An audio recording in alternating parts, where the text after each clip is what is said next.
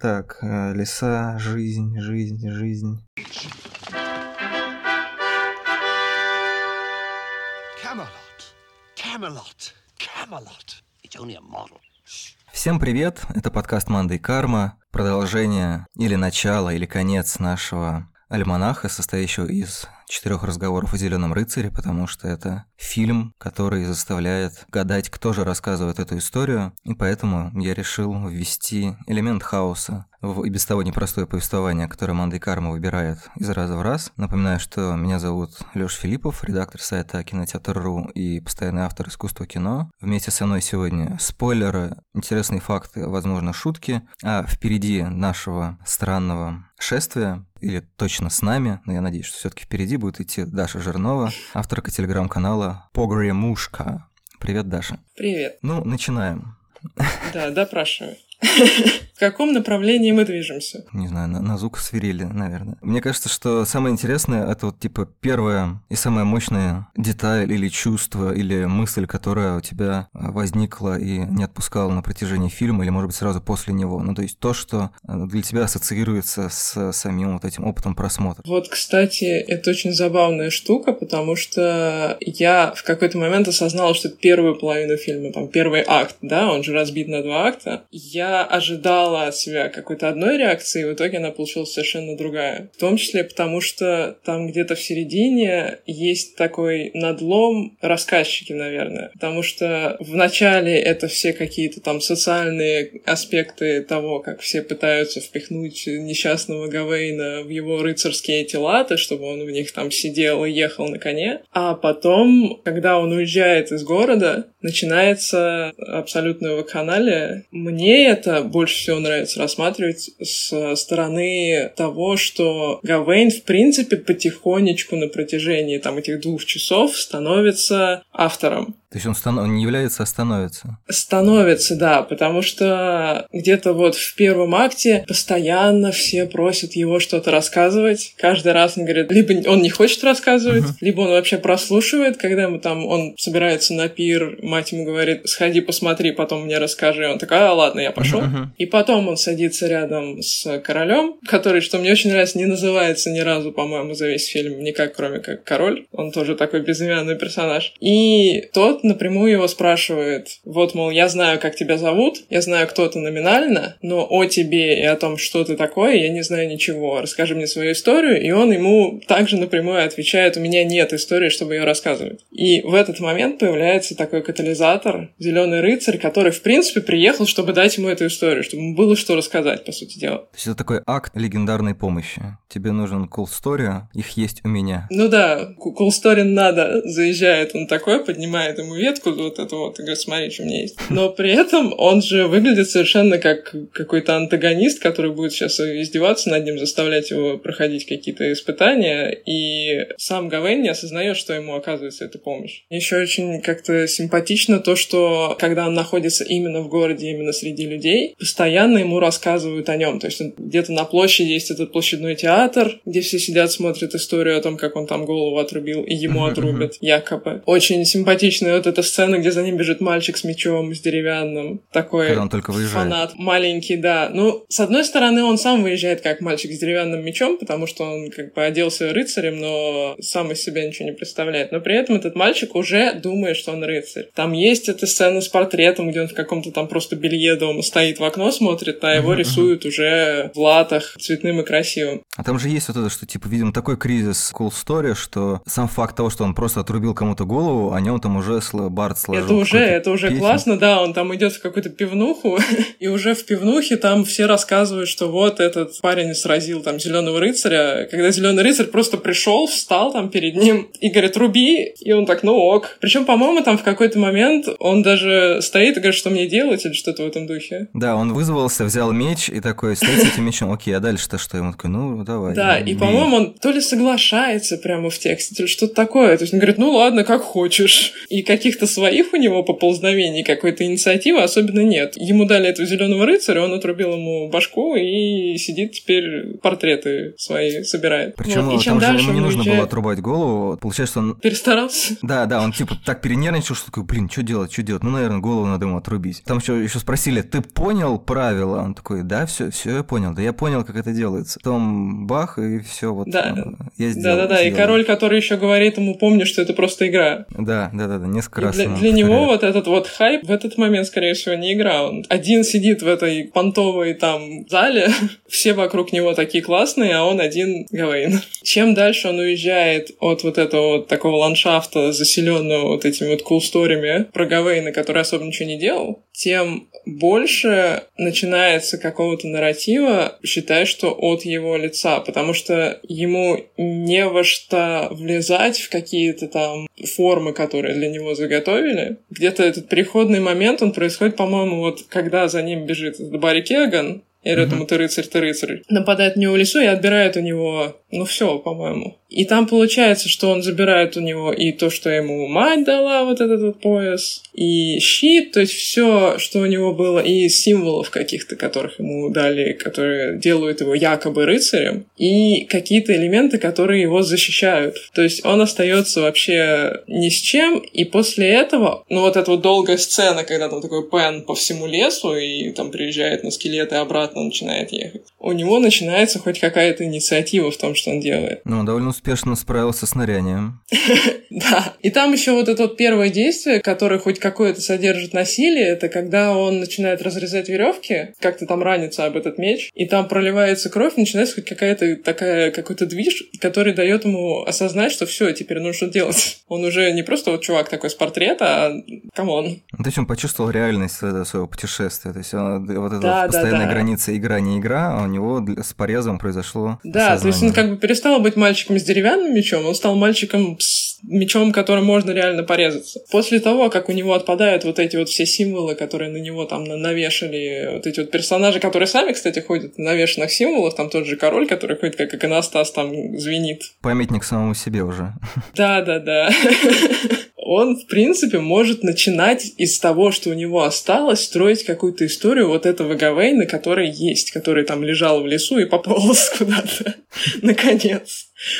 Вот. Там есть еще какой-то эффект того, что вначале он попадает в этот сказочный мир. Он идет же там через туман какой-то. Секиру у него тоже отобрали. Он идет без секира, без всего, по сути да, дела. Да, да. У него даже нет никакой цели.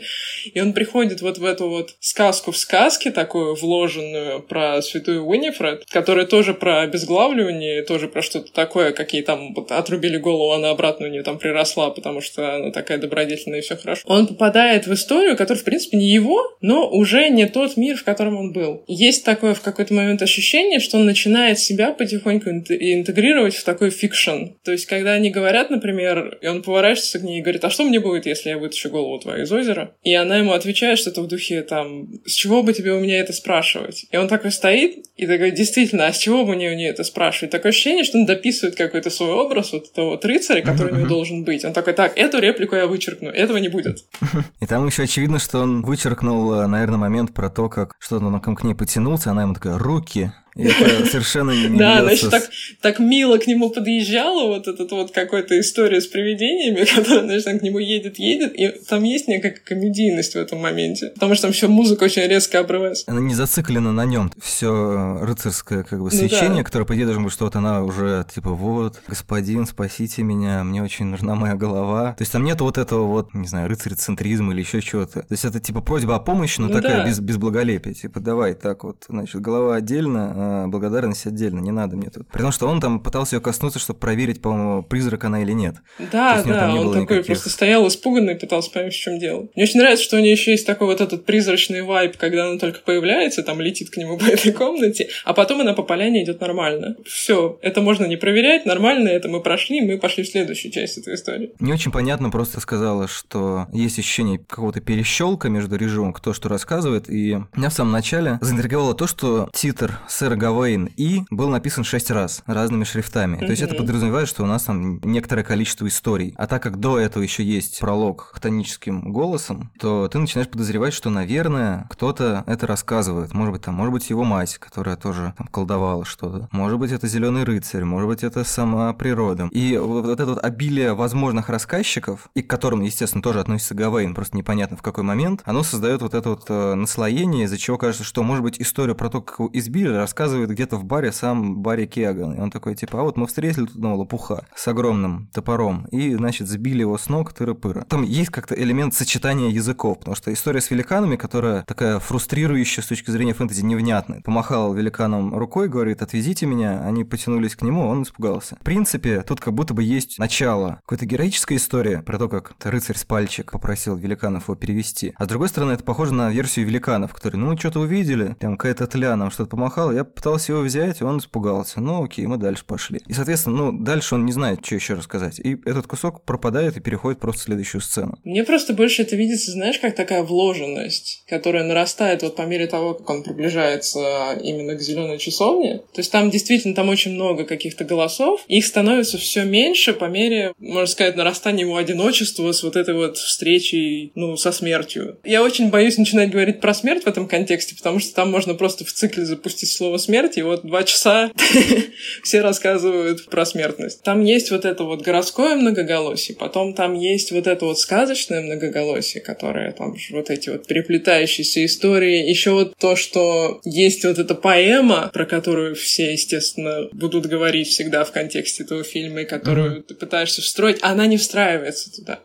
И это очень тоже классно, что он как бы бросает историю с поэмой на середине поэмы. Там, получается, он сколько прошел? Там вместо трех охот полторы там проходит примерно. То есть он доходит до сцены с кабаном и такой, ну все, и все, что мне надо, я понял, я поехал дальше. Да, это как фильм проматываю сейчас, он такой, ладно, ладно, я понял, там что-то поцелуи, да, да, давай дальше. Да, да, да. Типа из первых двух итераций мы поняли, что будет в третьей итерации, это можно не смотреть. А третья итерация отличается как раз. То есть там все равно идет какой-то вот этот надлом одного нарратива другим. И такое ощущение, что кто-то начинает рассказывать эту историю, а он немножко сам ее докручивает до какого-то своего именно Гавейна из фильма «Зеленый рыцарь». То есть, например, когда он приезжает вот в этот замок, он ехал-ехал через вот эту мистическую такое желе из всех историй, которые можно придумать, эти великаны, к которым он хочет присоединиться, но никак не может, потому что он все равно не отсюда, и он не рыцарь. И он доезжает до, собственно, своей поэмы, в которой он должен присутствовать, и в ней все элементы получаются, в принципе, это переработка того, что он видел до этого. Возвращение вот этой Алисии Вик Викандер, только там уже без имени. Старуха, которая в костюме матери, по сути дела. А, это вот которая, которая его спугнула. Ну, не спугнула, а точнее как-то... Ну, она его там много раз спугнула. Барон, который в какой-то момент, по-моему, даже ему говорит какую-то итерацию того, что ему говорил король. Король ему говорил что-то в духе «Я знаю твое имя, но не знаю, кто ты», а он ему говорит что-то «Я знаю не только твое имя», какое-то такое. Там вообще вот этот текст, он очень много каких-то повторяющих повторяющихся элементов, получается такая сетка, на которую навешиваются такие маленькие мотивчики, которые можно соединять как точки, а можно не соединять. Это такой эффект, знаешь, что хочу, то и увижу в этом. Ну да, он такой очень открытый к этому. И там еще, по-моему, Эдгертон ему говорит, мол, зеленый рыцарь это тот, кого ты знаешь. Это голова Уинифред ему говорит, когда он ее роняет, а. когда он уже понес ее обратно. Вот, но он тоже ему что-то говорит в этом ключе. Да, там они постоянно какие-то повторения, вкрапления там существуют. Такая вот спираль какая-то, которая все это вертится. Получается, что вот этот нарратив изначальной поэмы, он все равно построен на каких-то предыдущих его опытах и, возможно, просто является каким-то, знаешь, таким... Очередным драфтом. Ну, либо очередным драфтом, либо таким просто разговором с собой. Ему нужно сделать какие-то выводы, как, собственно, в поэме. Он же там, у него каждый какой-то поступок, он потом отражается на вот этом последнем испытании. Там, когда ему два раза не отрубили голову, один раз чуть-чуть отрубили отрубили. Погиб, но не очень. Почти безголовый Гавейн. Да. Тут он пытается составить эту поэму из того, что у него уже есть. Набирает какой-то опыт и такой, ну все, теперь можно идти в часовню с тем, что я понял.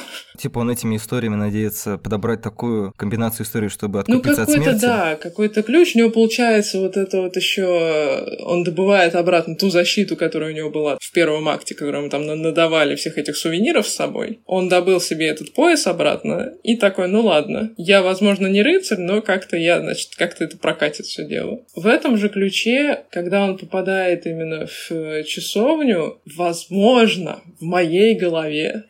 возможно, не только в моей. Такой фаст-форвард, который там у него происходит, как бы умер, как бы не умер, как бы убежал, это очередной драфт вот этой вот истории. Как Шерлок Холмс, он прикидывает, что будет, если он сделает так. С одной стороны, да, но с другой стороны, те же образы все тоже собраны просто в другой последовательности. То есть они повторяются через, через все его нарративы. То, что происходит с ним в финальной сцене, это так или иначе те его сомнения или те действия, которые он преодолел до этого, и он пытается что с ними сделать. Но он пытается на них построить какую-то свою историю. Он понимает, что что-то так, так не пойдет. Сейчас, да, я откручу чуть-чуть назад. У меня просто еще была мысль, которая постоянно у меня мелькает, и она про пояс. Смотри, там вот есть же несколько основных тем это вот эта тема многонарративности, с самого заголовка мелькает. Ага. И есть еще тема какой-то защищенности. То есть вот это вот соотношение того, насколько герой может постоянно находиться в безопасной позиции какой-то. Вот в те моменты, когда у него нет вот этих вот всех поясов, щитов и вот этого всего, у него рассказ наиболее насыщенный, и он начинает существовать именно как рыцарь. И он доходит до вот этой истории э, с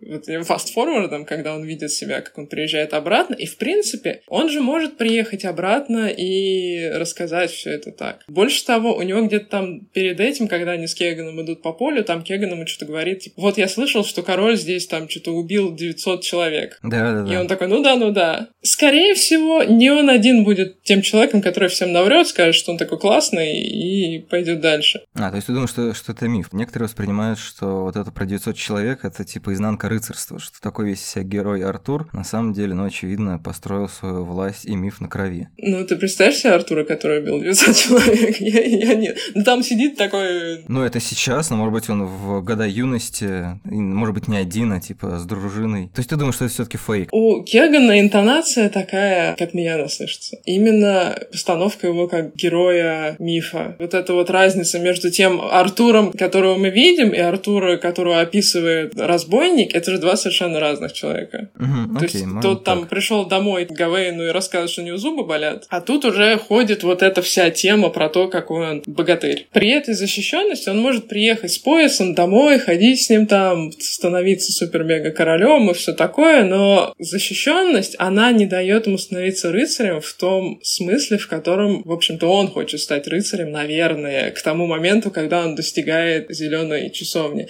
То есть вначале он, возможно, хотел быть рыцарем вот таким вот номинальным, но когда он прошел уже все, его там что-то как-то потрепало, и все ему 10 раз сказали, что он рыцарь. Один раз Алисия Викандер сказала ему, что он не рыцарь, он такой, а, действительно, что-то в этом не то. У него есть какой-то такой момент просветления, когда он такой махнул рукой, наорал на лисицу, на всех наорал, там лисица, которая в поэме была, по-моему, слугой, а здесь такой спутник, который был спутник спутника, вдруг начал отговаривать. Вот этот вот животный страх, который у него все время существует, когда он боится там умереть от Барри Кегана, которого он тоже все время просит, говорит, пожалуйста, пожалуйста, надо меня убивать. И тут он как-то так переключился и побежал быстрее в эту часовню Пора. строить нормальную рыцарскую историю уже. Сколько можно? Мы построим нормальную рыцарскую историю, сказал себе Гавейн и пошел. Дошел, опять как-то занервничал. Очень красивый вот этот момент, когда сердцебиение, которое обычно в таких сценах, знаешь, он сначала быстро-быстро-быстро, а потом замедляется, а тут оно не замедляется. То есть на протяжении всего вот этого замаха он там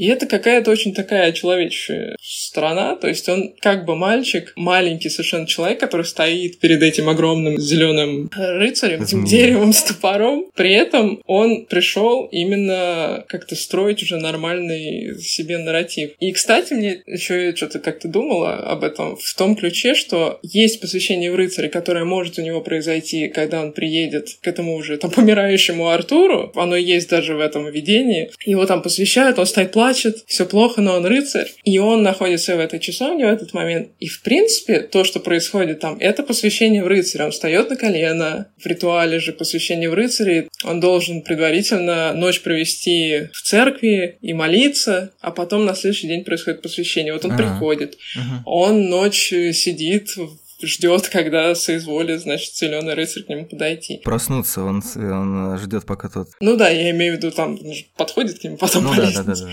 И он готов к посвящению уже без вот этой вот какой-то там шелухи и икон, которые там звенят на Артуре, а к тому посвящению, которое реально его сделает рыцарем. Ну и, собственно, да, и вот этот вот топор, который прикасается к шее, это, в принципе, вот этот момент, когда наконец-то у него получилась какая-то такая а, адекватная история. То есть это аналог пореза мечом. Тогда он только чуть-чуть, скажем ну, так, вот это вот приложение, да, к плечу, там, не знаю, там, по-моему, раньше просто к, к шее что-то просто обнимали. Не, не суть. вот этот ритуал, он, он соблюден, да. Когда он освобождается, он же режется ножом, и это как бы его первая такая инициация А, в этом смысле, ну, да. Там очень много такого зеркала на первые сцены, когда он там бегал там по городу, все его спрашивали, рыцарь ли он или нет, и он такой, не-не-не, я еще не буду, у меня еще есть много времени, я не готов, я не буду, не хочу, и в конце зеленый рыцарь говорит ему, ты готов? И он такой, я готов, все. И вот это вот все, наконец, когда он там все это 50 раз пересказал, пересмотрел, свои там какие-то приключения, которые он себе представил 20 раз, он, наконец, из всех этих вариантов может выбрать тот, который оптимален как рыцарская история. Вот тут, вот в этой точке мы получаем рыцарскую историю. И, кстати, что мне еще очень нравится во всем этом, это что в самой поэме он же едет к зеленому рыцарю, тот его там что-то чуть-чуть порезал, он поехал обратно, рассказал всем там про зеленый пояс, и поэма заканчивается. Здесь он не едет обратно, но при этом тут же есть все равно открытая концовка принципе, вот этим вот человеком, который поедет обратно и всем расскажет, что там сделал Гавейн или что не сделал Гавейн, остается человек, который досмотрел это до титров, и он как бы так передает возможность интерпретации тебе, и ты сидишь, и так, что мне с ней делать? То есть я думаю, что сцена после титров показан зритель, который играется с вот этой короной, мифом, сюжетом. Да, мы это вырежем на монтаже, я чувствую. Там была сцена после титров. Да, да, там есть сцена после титров, в которых показана, короче, девочка, которая играет с короной короля Артура. И... Окей, это просто вписывается, мне кажется. А, в... ну тогда можно не вырезать на монтаже. Тогда мы пришли к тому же, к чему я шла. Ну, в принципе, да. В основном а, обсуждение шло из того, кем она является Гавейну, то есть, предположительно, это его дочь, например. А с другой стороны, ну, мы-то не знаем, кто это и что это, а так как самая символическая вещь в... Ну, не самая, но одна из таких важных символов, это вот эта вот шапка была металлическая с нимбом, то, наверное, это вот как раз и показывает передачу эстафеты мифа, что вот что хочешь с ним, то и делай. И, и Гавейн не, не властен над этим. Он прожил свою жизнь ну, как-то, да. и он ничего с этим не может делать. Он ее может пересказать. И тут я хотел маленькую петельку вставить, то что мы же видим, как рисует его портрет сначала. До этого мы видим э, кукольный театр, или, о, или, ну, или, ну, неважно, ну, какой-то последовательность, кукольный театр, а, да, портрет, да. потом камера обскура, на которую э, вторая угу. Викандер его фотографирует. И заканчиваем в итоге тем, что, ну, это фильм, да, эволюция технических угу. средств рассказывания истории происходит в э, фильме. Что еще, кстати, в портрете, который делает Викандер, классно, что это портрет, которому никто не прикасается руками. Там нет человеческого элемента, она не может поменять его как-то там, сделать его там выше, ниже, шире, круче и так далее. То есть реалистичность портрета, она нарастает тоже по мере хронологии, по сути дела. То есть там есть вот этот кукольный какой-то деревянный из, из двух кусков Гавейн, есть портрет, который кто-то там нарисовал, чтобы он был красивый, и есть фотография, которую, ну, ты особо не поправишь ну никак. Ну, да. И она еще, кстати, очень хорошо появляется на фоне, когда он начинает думать о своем Править. каком-то будущем, когда угу. там есть вот это вот, да, его исходное состояние и потенциальное состояние. Ты меня смутил с историей, кстати, про сцену после титров. Я один из тех людей, которые потом будут пересказывать, знаешь, когда сказки меняются, когда их пересказывают 20 раз, вот я... Это может быть как история, на самом деле, с тремя днями охоты или с великанами. То есть ты перескажешь, потом, А я не помню, что там дальше. Ну и хрен с ним. Ну, короче, он поехал в эту башню. Да, Неважно. да, да, да. Вот, ну, мне кажется, что мы немножко сделали путешествие э, Гавейна выше, шире, ниже, уже. Выше, ниже, шире, уже. Сложные слова. Я надеюсь, что таким образом Быстрее, выше, сильнее. разнообразим, да, experience зрителей, которые еще не видели или которые видели, но которым придется пересмотреть, чтобы увидеть сцену после титров. Вот, мне кажется, что это было хорошее путешествие. Спасибо, и мы едем. Ой, в неизвестность. Пока-пока. Пока. Crisis. Всем привет, это подкаст Мандай Карма. Мы до сих пор не отлучились от актуальных новостей в сторону чего-то старинного и ретро, хотя тема нашего сегодняшнего выпуска вполне себе тянет на слово «старинное». Мы будем говорить о фильме «Легенда о зеленом рыцаре» Дэвида Лоури. Этот фильм, который показывают в кино. Для тех, кто не боится выходить из дома и сидеть в кинотеатре с незнакомыми людьми в условиях пандемии. А, Я напоминаю, что меня зовут Лёша Филиппов, редактор сайта кинотеатр.ру и постоянный автор искусства кино. Вместе со мной в этом подкасте всегда участвуют спойлеры. Также этот подкаст будет выполнен в необычной технике коллажа. Даже вот здесь, наверное, уместнее всего слово «альманах», потому что это будут независимые истории с началом и с концом, так как «Легенда о Зеленом рыцаре», основанная на среднеанглийском эпосе, она повествует о похождениях сэра Гавейна в таком формате, в котором, как мне кажется, мы видим на самом деле не одну историю, а целую россыпь этих историй, которые друг друга дополняют. Таким же мозаичным макаром я хочу попробовать сложить это повествование. Сегодня я поговорю с Артемом Киселиком, автором телеграма-канала «Фантастика» и автором журнала «Мир фантастики», сайта «Мир фантастики». Привет, Артем. Привет, Лёш.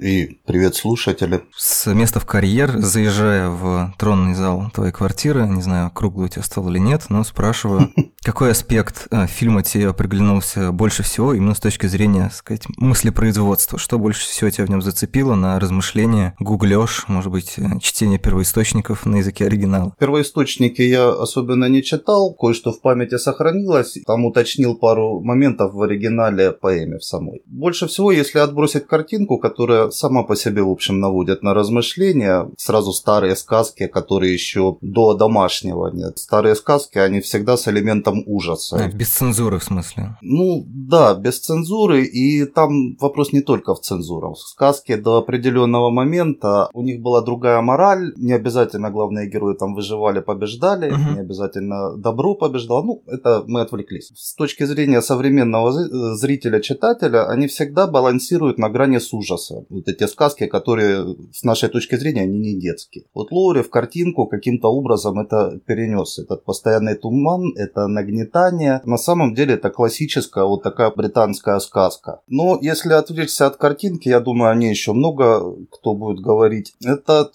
фильм такой мастер-класс умолчания, искусство умолчания. То есть у него есть какая-то жесткая структура в этом фильме. Ну, грубо говоря, мономит. Наивный герой выходит из дома, с ним случаются приключения, он совершает подвиг, не подвиг, какой-то там ритуал инициации происходит, и герой весь такой величественный возвращается домой. Это классика. Более стандартного сюжета, наверное, просто нет. Но Лоури, что мне понравилось, он навесил на этот сюжет куча умолчаний в расчете на интерпретацию зрителя. Причем фильм можно смотреть не особо зная всю эту артуриану, всю связанную с ней мифологию. Интереснее ее, конечно, смотреть, если чуть-чуть знаешь. Потому что там очень много каких-то моментов, которые делают фильм богаче, если чуть-чуть э, знаешь подоплеку. Например, мама Гавейна, то она там э, или Моргана, или Маргауза, это совершенно на самом деле не важно, потому что, грубо говоря, до Мэлори это был один и тот же персонаж. Мгм. Там интересен вот какой момент. Дело в том, что у Артура с его сестрой, с Маргаузом, любовь была чуть сильнее обычной братской любви. И в результате ее родился, собственно, Мордред. То есть там был инцест. Теперь давайте вспомним в этом фильме, где папа Гавейна. Потому что я никаких упоминаний его не помню. И в свете вот этого снова пересматриваем сцену, когда король с этим Гавейном общается, и как он рассказывает, что я с тобой не говорил столько лет. И э, сцена выглядит уже совершенно по-другому, с моей точки зрения. Это да, кстати. И можно залезть еще чуть-чуть дальше, потому Потому что ни Моргана Лефей, ни Маргауза, особенно если мы вспомним, что образ Морганы вдохновлялся богиней Мориган, богиней войны. Вот эти вот все персонажи, они никогда не были добрыми ну, абсолютно положительными, так скажем. Соответственно, у нас картина, когда она там отправляет сына, чтобы он повзрослел и там всячески о нем заботятся, она не обязательно правильная. Это может быть мстительная женщина, которая хочет отомстить этому королю и убить его дитя. То есть совершенно образ Медеи сквозь средние века гуляет десятки и сотни таких произведений. А если еще добавить сюда еще один момент, то есть Артур это дитя обмана. Там Мерлин заколдовал Утора, чтобы он выглядел как муж этой женщины, забыл, как ее зовут. Соответственно, Утор, отец Артура, притворился мужем, по-моему, баронессы, и Грейн ее звали. Пробрался к ней в замок, провел прекрасную ночь, и после этой ночи родился Артур. По одной из версий, точно так же Артур зачал Мордреда со своей сестрой. То есть он пробрался к ней в спальню, пока не было ее мужа. Они там зачали этого Мордреда, а утром сестра радостно обнаружила, что это был не муж, а брат. И теперь в фильме мы видим, когда он э, забирает этого ребенка у своей, видимо, бывшей любимой, мы видим вообще-то славное продолжение традиций королевской семьи.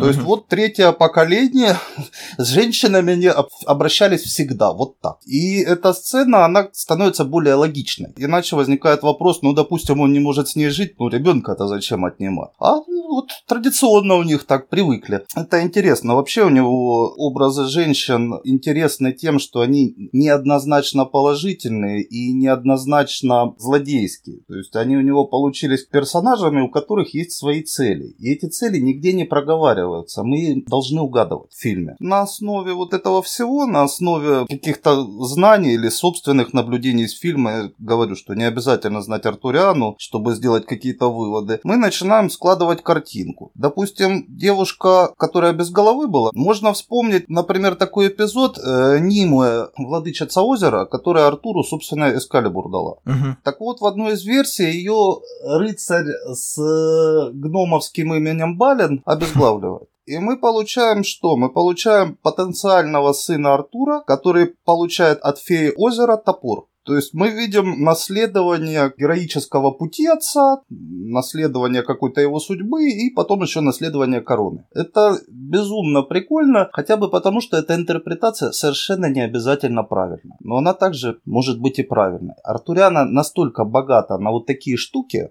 на символик, что Лори сделал единственно правильную э, Лори, сделал единственно правильную вещь. Он добавил какие-то широко известные символы, которые можно интерпретировать так, а можно это. И мы получаем такую игру «собери сам». То есть из этой истории нужно десяток разных совершенно историй о герое Гавейне написать. Причем это не обязательно будет даже история о Гавейне. Можно поинтересоваться, зачем Маргаузе это ставил. И вот на основе, допустим, того, что образ вдохновлялся богиней Мориган. Мориган, помимо того, что была богиней войны, если мне не изменяет память, она была богиня-хранительница земли определенного места.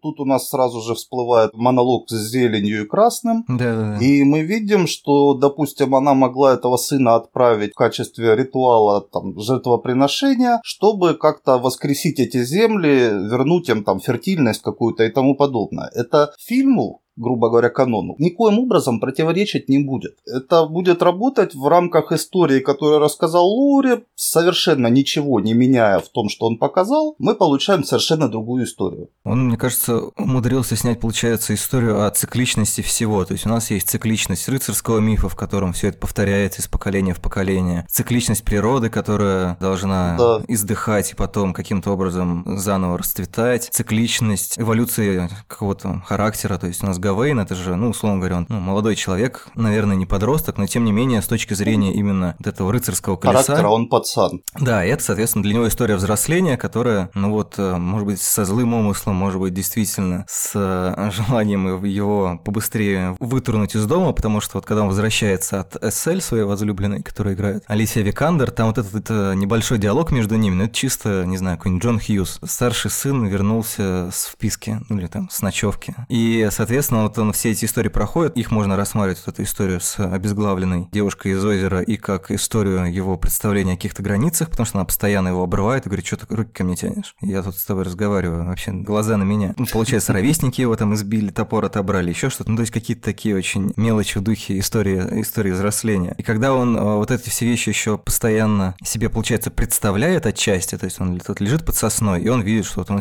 может здесь умереть. И вот у нас как будто бы одна из историй заканчивается, а он с вот этим артуровским мифом, он, с одной стороны, как ты сказал, его наследует, а я, например, вот эти истории видел как немножко его проекции, в смысле, он же на этом вырос, он все эти легенды слышал, и, соответственно, он мог их впитать не только буквально через наследство и ДНК, а просто как паттерн поведения, и он просто продолжает его воспроизводить, думая, что так должно вести себя рыцарю. И то, как он это буквально Совершенно воспроизводит, верно. это приводит в итоге к, к вот этим комичным ситуациям, что герой, но так себе герой. Твоя трактовка тоже совершенно аналогичная, она совершенно вписывается, она работает. Еще интересно, и тоже, ну, это чистое хулиганство, э, когда он под сосной превращается в скелета, и у меня немедленно в голове всплыл Джармуш с мертвецом. И можно представить, что вот в этот момент, когда он ходит в лес, вот все следующее, это история вот мертвеца, который, ну, посмертного путешествия.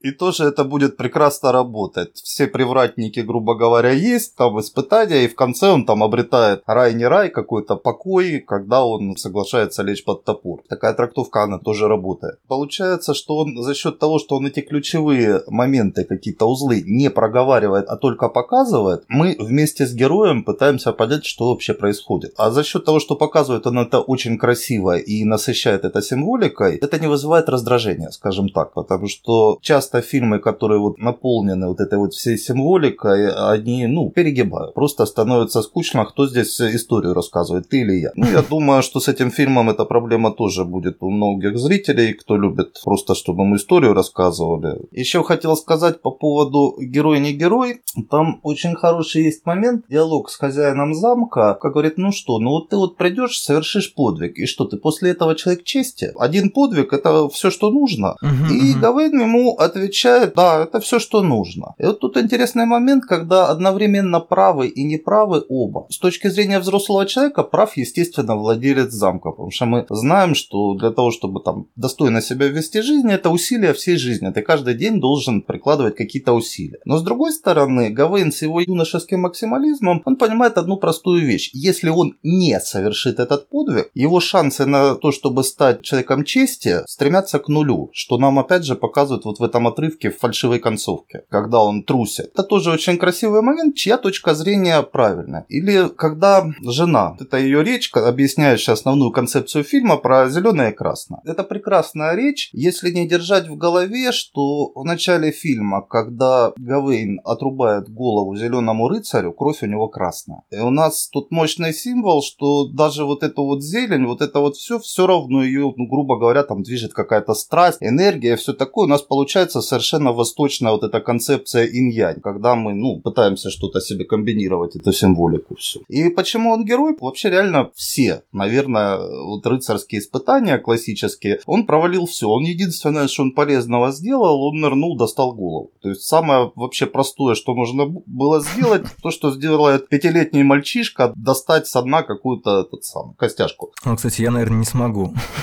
Не, ну... Если это глубокое озеро, то я, ну, я понимаю, да, я просто всегда восхищаюсь персонажами фильма, когда они вот начинают вот так вот глубоко куда-то плыть или всплывать через толщу на корабле, вот такие вещи меня поражают. Тут же клаустрофобия начинается.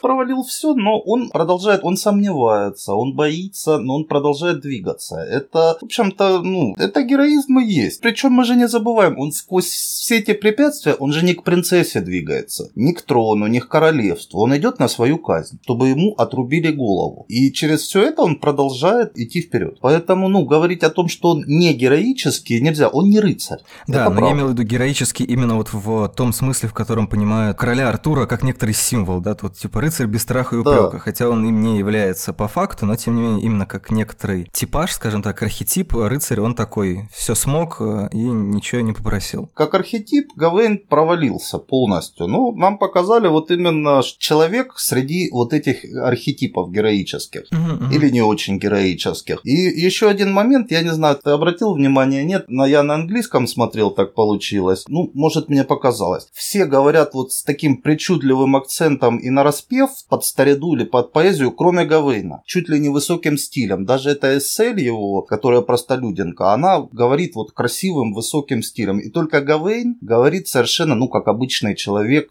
один из нас грубо говоря. Не, я не знаю, может это уже, конечно, мне причудилось, и я чего-то там высмотрел, но мне этот момент как-то бросился в уши, не в глаза. И показалось, что это вот тоже в ту сторону, когда вот обычный человек среди легенд, среди архетипов. Да, но концептуально э, это совершенно точно могло бы быть так, но, к сожалению, на практике я действительно не обратил внимания. Но я как раз к этому хотел тоже добавить. Происходит же это на Рождество, и много рассуждений в, применительно к этому фильму о том, что, с одной стороны, такая хтоническая его плоскость, с другой стороны, какая-то христианская символика, и мы видим в итоге Гавейна как такого одновременно реалистичного рыцаря, ну, еще не рыцаря, но, в общем, человека, который должен пройти крещение в рыцаре. И он сомневается, он лажает, он чего-то избегает, он очень много рефлексирует, и поэтому у меня вот ощущение, что он фантазирует либо как это должно быть, либо как он может провалить это испытание, или еще что-то. То есть очень плотный, вот как ты сказал, мастер-класс умолчания, я выписал себе даже. А, и, соответственно, с другой стороны, то, что он идет на свою смерть, ну, очевидно, параллель с э, походом Христа на Голгофу. И, Да, в принципе, Она и включена туда. да, если мерить шапкой простого человека, пройти куда-то, зная, что тебя 100% убьют, это супер непросто. То есть подвиги отдельно, сам этот жест отдельно. Поэтому вот в нем пересекается вот эта вот человечность и, скажем так, сорта героизма, да, от рыцарского до,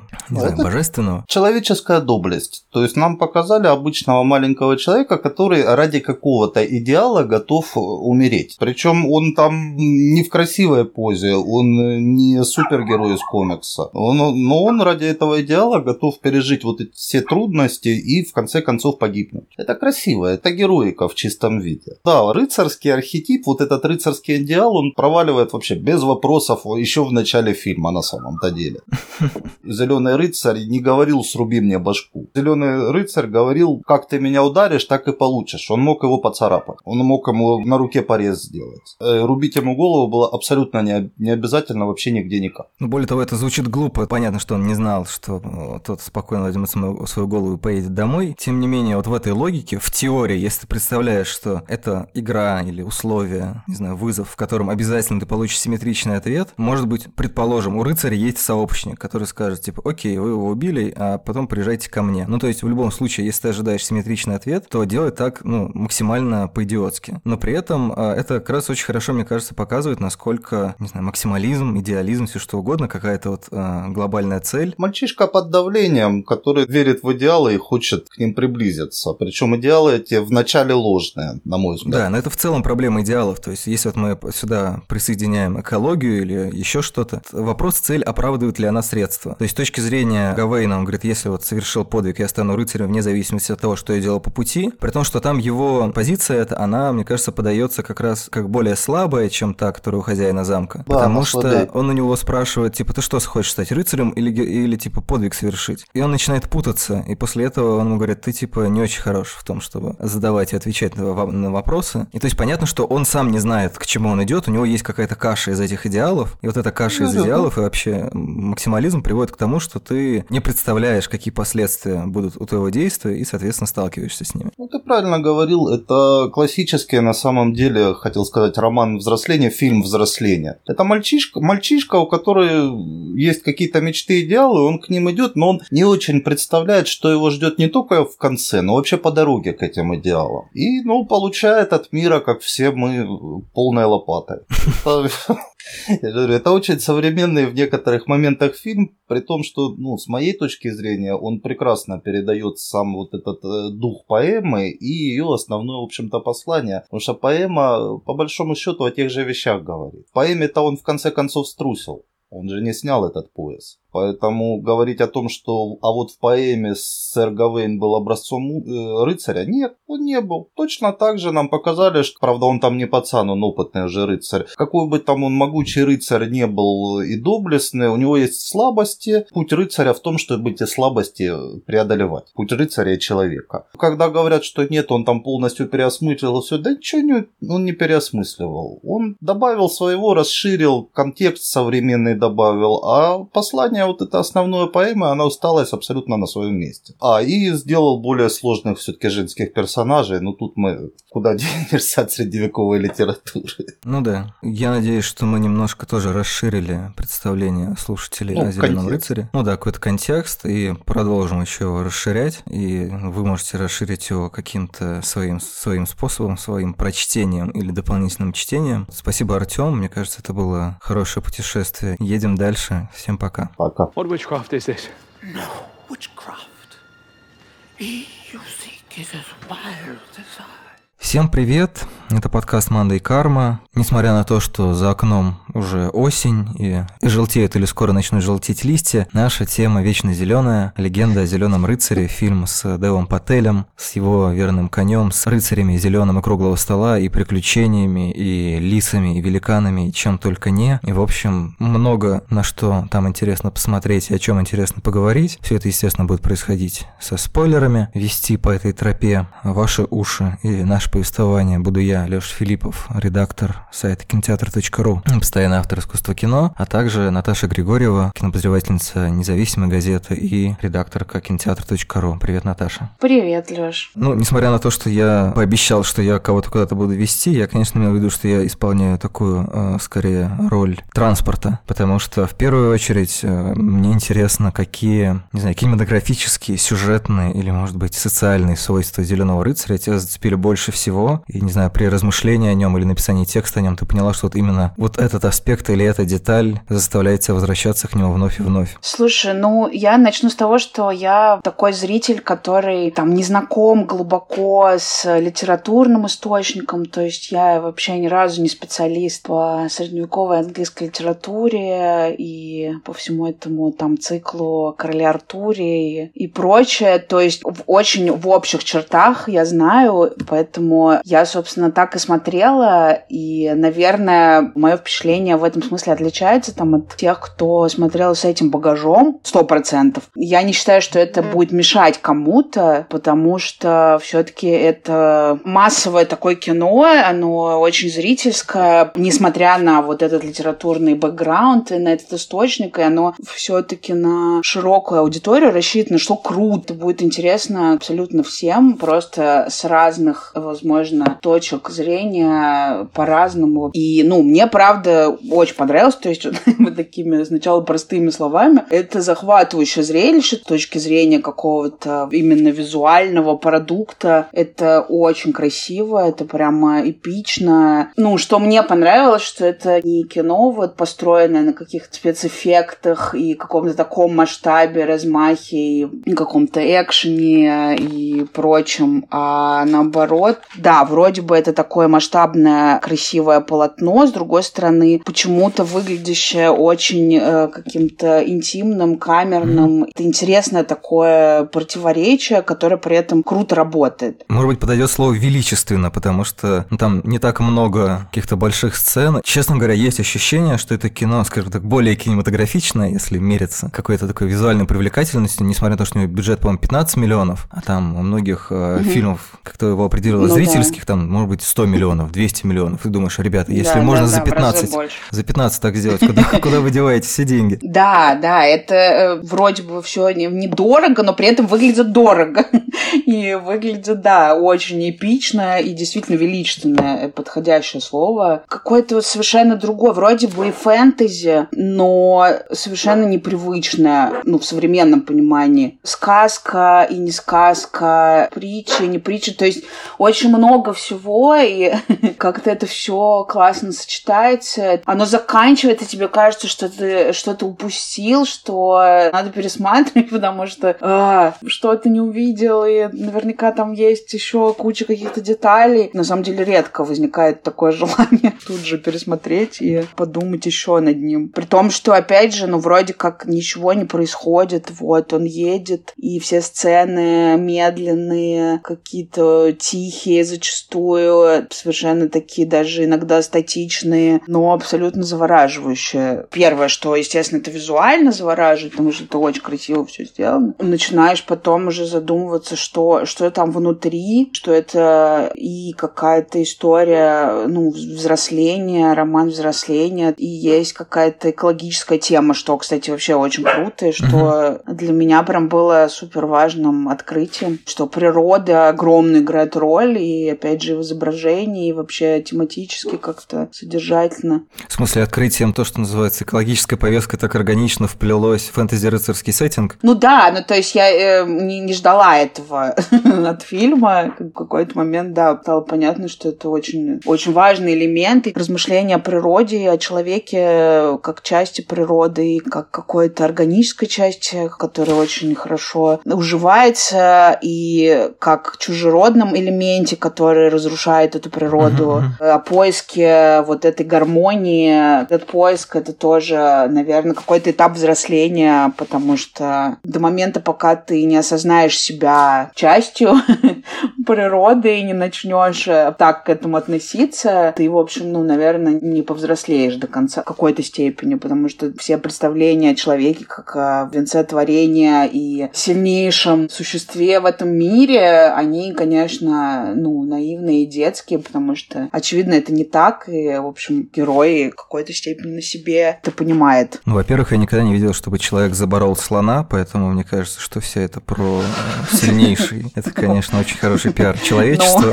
А, второе, мне кажется, очень интересно рифмуется то, что, ну вот когда говорят про взросление, и в частности применительно к Зеленому рыцарю, говорят о том, что взросление идет через осознание там смертности, конечности, еще чего-то. А ты обратил внимание на тот аспект, что и человеку нужно осознать себя как части природы. Это одно из, не знаю, не посланий, но, скажем, один из сюжетов фильма. Но, с другой стороны, получается, что и Гавейн, который хочет стать рыцарем, то есть влиться в тусовку рыцарей круглого стола, он тоже во многом пытается себя осознать именно как часть вот какого-то вот этого рыцарского братства или, может быть, чего-то еще. То есть это, с одной стороны, история про путешествие к концу, то есть, допустим, к смерти, mm-hmm. а с другой стороны, наоборот, путешествие к началу, то есть к началу понимания себя как социального животного, и то есть это, наоборот, путешествие к да, некоторой да. бесконечности, потому что, ну, влияние рыцарей с их подвигами там или какими-то делами оказывает эффект на да, потомков, да. точно так же, соответственно, они продолжают жить в этом смысле. Это интересно переливается друг в друга. Сто процентов. Ну, для меня это как раз история о начале, вот в этом переходе к новому себе, к какому-то перерождению и осознанию, вот, что да, нужно, ну, и как бы и природа, и рыцари, найти своих и успокоиться. Без этого никуда. Все мы так или иначе стремимся найти своих, влиться,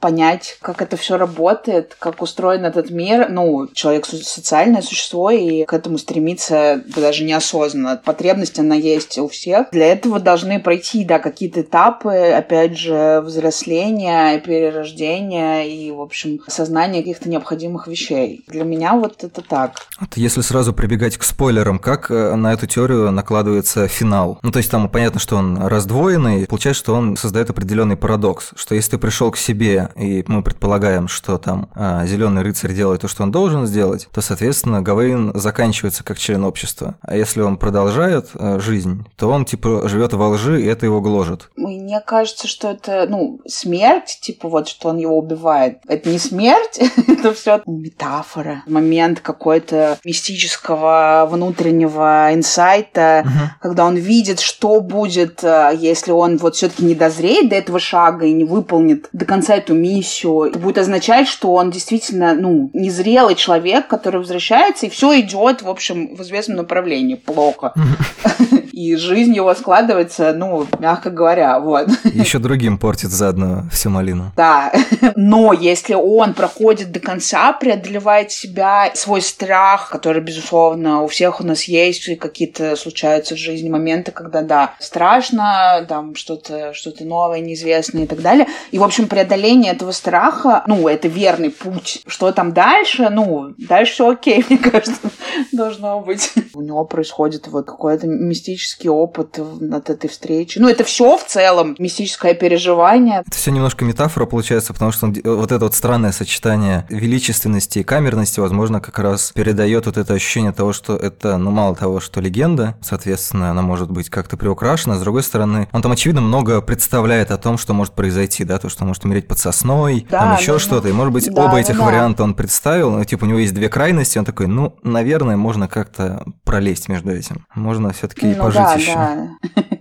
Вопрос в том, вот какой ты выберешь дальнейший путь. И то, и другое имеет место быть, но последствия разные. Ну да, и э, ты даже об этом писал, вот под этой сосной. Крутая сцена, на самом деле, где он видит скелет свой. Ну, это на самом деле прям круто, круто сделано. Mm-hmm. И тоже намекает на то, что все это, конечно, да, не совсем по-настоящему. все это путешествие не совсем реальное, и многое происходит внутри. Просто мы видим какие-то переживания внутреннего человека, какие-то этапы, которые с ним происходят в, в голове, я не знаю, в теле. Сейчас я боюсь перепутать фильм. Да, это на самом деле, это смешно, это на самом деле из э, финала Евангелиона, но тем не менее, мне кажется, здесь очень подходит. Там э, была мысль о том, что человек примечателен тем, что для него реальный факт и некоторая фантазия практически ну, неразличимы. Они, ну, он может придавать э, вымыслу такую же силу, как реальности, и поэтому, по большому счету, то, что самим главным героем додумано, то, что кем-то додумано за него, ну, это же еще какой-то сторонний рассказ, потому что там вначале есть закадровый голос, mm-hmm. который принадлежит то ли Моргане, то ли, не знаю, Мать Сыра Земля, может быть, вообще что-то там, кто-то пятый. И вот именно вот этот эффект пересказа, он, соответственно, э, позволяет нам совершать э, путешествия между различными слоями смыслов, и что самое главное, что все это складывается, что на самом деле вот mm-hmm. как бы мы не рассматривали, у нас нет такого, что типа, ну а вот здесь, окей, ну вот эта сцена немножко не подходит, она, наверное, с другой метафоры. Отложим это. От этого интересно, что много каких-то побочных сцен и персонажей, и вот если у тебя полюбившиеся эпизоды или, может быть, не знаю, особая любовь там, к великанам, к лисе, еще к кому-нибудь, к отрубленной голове. Ну, к великанам, да, это, наверное, самая странная, непонятная, красивая сцена. Понимаю, что мне даже не хочется вот как-то пытаться объяснить это, не знаю, словами, докопаться до истинного смысла, что хотел сказать автор. А, абсолютно согласна, это все настолько выглядит органичным, и все так как-то сочетается и не выбивается, что даже вот такие сцены, ну, которые кажутся очень вымышленными, фантазийными, нереальными, угу. смотрятся очень к месту, и да, так и должно быть. Ну, то есть, великаны, окей. да, почему нет? Леса. Ну, все мир, который круто выстроенный, э, режиссерский, операторский, художниками. То есть абсолютно нет никакого диссонанса с тем, что да, там он едет и встречает какого-то мальчика. Вот они поговорили, потом начинается какая-то там э, дичь с этим мальчиком, и с нападениями, э, разбойники, и, в общем, вот это все. Дальше он видит свое тело, дальше встречает великан. Ну, This is fine. да, и это все типа, окей, ты принимаешь, потому что с самого начала весь вот этот мир и то, как они разговаривают, свет, цвет, это все настраивает на определенный лад, то есть ты понимаешь, что ты немножко в мире легенды, в мире вот каких-то рассказов, преданий, полуреальных, где абсолютно допустима вот эта вся Э, мистика, фантазия, абсолютно Грабеж. допустимые. Э, да, дети, преступники и великаны. Вымышленные, да? Да.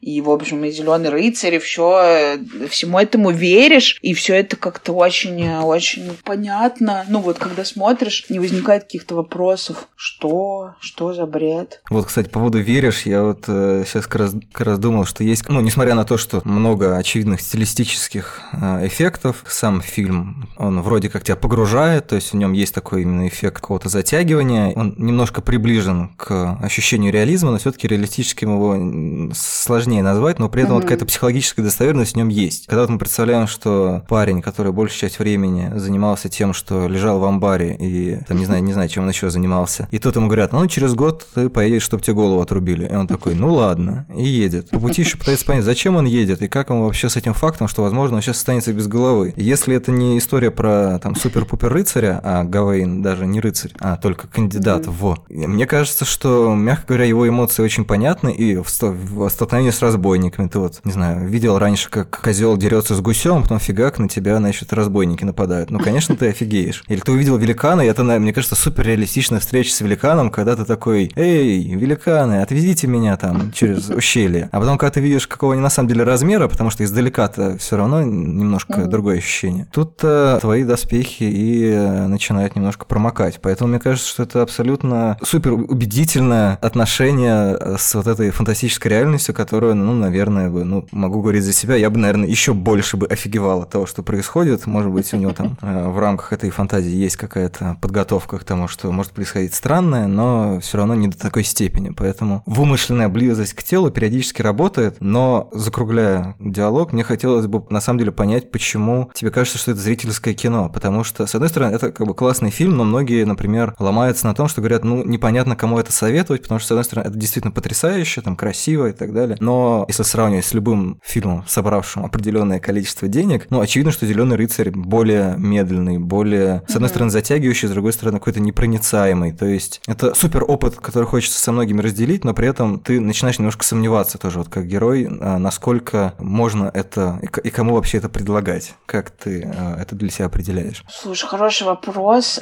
ну, мне кажется, рассуждать и бояться, типа, ой, я посоветую, там люди скажут, что это за нудятина. Ну, он не скучный, он действительно завораживает, и мне кажется, что работает вот эта вот э, атмосфера, которая как-то тебя абсолютно гипнотизирует, затягивает. Ну, это просто говорит там о мастерстве тех, кто его делал. Да, даже несмотря на то, что может человек не быть какой-то подготовки там и начитанности определенной, и даже насмотренности, это может вот прям затянуть, может быть, непонятно и вообще, типа, что я сейчас увидел, но вполне возможно, это захочется пересмотреть. Ну, такой случай есть подкаст. Надо, мне кажется, вместе с билетами просто кассетку продавать, не продавать, выдавать. Поэтому не знаю, мне кажется, это очень такое, с одной стороны, вроде бы не, да, не, не, не для всех, с другой стороны, почему бы и нет? Потому что это красиво, это что-то другое. Мне кажется, тоже всем уже немножко мало кого можно удивить вот какими-то спецэффектами, экшенами и прочими приколами, драконами, не знаю. Тут, наоборот, то, что это не так, такое психологическое кино и какая-то очень такая человеческая драма, но при этом сказочная, странная и э, необычная. И вот этот микс, он крутой. И, кстати, да, я согласна, что герой, он очень реальный человек, понятный. Да, он там вот живет в этом мире рыцарей и так далее. Уже априори, э, в общем, это другой какой-то мир, опять же, полуреальный. Но при этом, да, он вот такой зеленый, зеленый не рыцарь и неопытный, и тоже как бы вместе со зрителем, э, можно сказать, открывает для себя вот это все мистику, которая есть Кстати, вокруг да, да, и в природе. Путешествует вместе с теми, кто за этим наблюдает, и, как ты тоже сказал, также искренне чему-то удивляется и от чего-то офигевает, потому что не готов был и никогда такого не видел. Можно как-то себя соотнести с ним в том числе. То есть это не какой-то вот без страха и упрека воин, который там всех раскидывает. Поэтому мне кажется, что это может зайти вообще совершенно неожиданным категориям зрителей. Лиц. Ну, в общем, если как-то поглашатайски это подытожить, мне кажется, что возможный эффект, который фильм на вас окажет, или, во всяком случае, который, наверное, оказал на нас, он стоит того риска, чтобы о нем рассказать и посоветовать как-то с ним состыковаться, потому что если, типа, вы не получите этот опыт, то, соответственно, просто вы не получите такой опыт, такое бывает сплошь и рядом. А если вы получите, то, соответственно, настроитесь на какой-то из форматов восприятия фильма и посмотрите его как, как что угодно. Есть много вариантов, как его посмотреть, то, ну, это будет каким-то сувениром из этого путешествия, что всегда ценно и, на самом деле, в любом случае не так часто случается, вне зависимости от того, смотрите вы на три фильма в год, сто или еще больше. Поэтому, ну, наверное, остается только пожелать, чтобы такой матч произошел. Матч как головы и шеи. Да, согласна. Ладно, тогда спасибо и прощаемся. Пока-пока. Well done, my brave knight. Всем привет, это подкаст Мандай Карма, возможно, самый легендарный выпуск в этом году, потому что тема нашего разговора – фильм Дэвида Лоури «Легенда о Зеленом рыцаре». Фильм, основанный довольно вольно или, наоборот, очень подробно на одноименной поэме былых лет, рассказывающей, собственно, о сэре Гавейне и его встрече с неким Зеленым рыцарем, который проверил его на героизм и не только, и, в общем, о каких-то символических пластах этой истории, символических для рыцарства, символических для кино, символических для Дэвида Лоури. Так или иначе мы будем говорить в сегодняшнем подкасте. Напоминаю, что спойлеры неизбежны, точно так же, как и смерть от топора Зеленого рыцаря. Также неизбежно, что один из голосов принадлежит мне, Лёше Филиппову, редактору сайта Кинотеатр.ру и постоянному автору искусства кино. Вторым вашим спутником на этой нелегкой тропе будет Илья Глазков, киновед и автор мира фантастики и игромании. Привет, Илья. И привет и вам, дюжи видите, которые пришли нас сегодня послушать. Послушать наши байки о временах былых и будущих.